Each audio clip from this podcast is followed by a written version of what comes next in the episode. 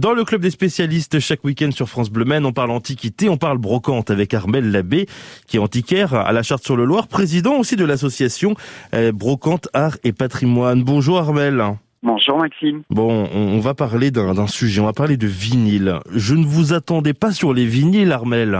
Eh bien oui Maxime, petite confidence, ce n'est pas mon domaine. Hmm. Il faut avouer que le vinyle fait un retour en force hein, sur le marché et attire toutes les générations, y compris celles qui n'ont pas connu les 33 et 45 tours. J'ai donc fait des petites recherches pour vous présenter cette fameuse chronique. Alors j'imagine que vous connaissez l'origine, bien évidemment, grâce à vos recherches du euh, début du vinyle. Eh oui, Maxime. Et on va commencer par citer l'ancêtre des 33 et 45 tours, le fameux 78 tours qui apparaît au début du 20e pour disparaître vers 1950 face à la pénurie de résine, car oui, les 78 tours étaient en résine.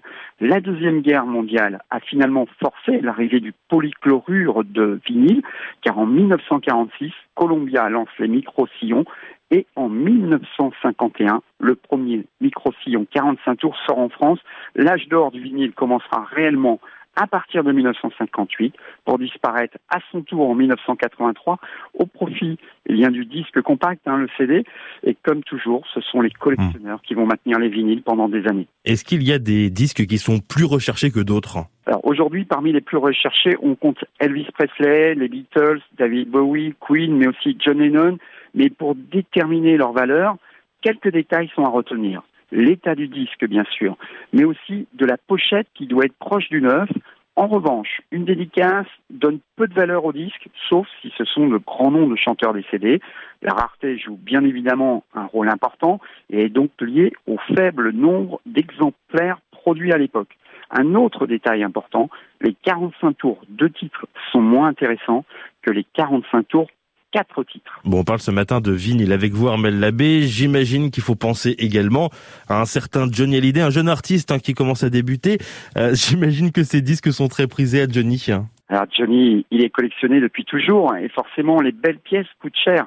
On peut bien sûr trouver des exemplaires vendus en milliers d'exemplaires à prix raisonnable.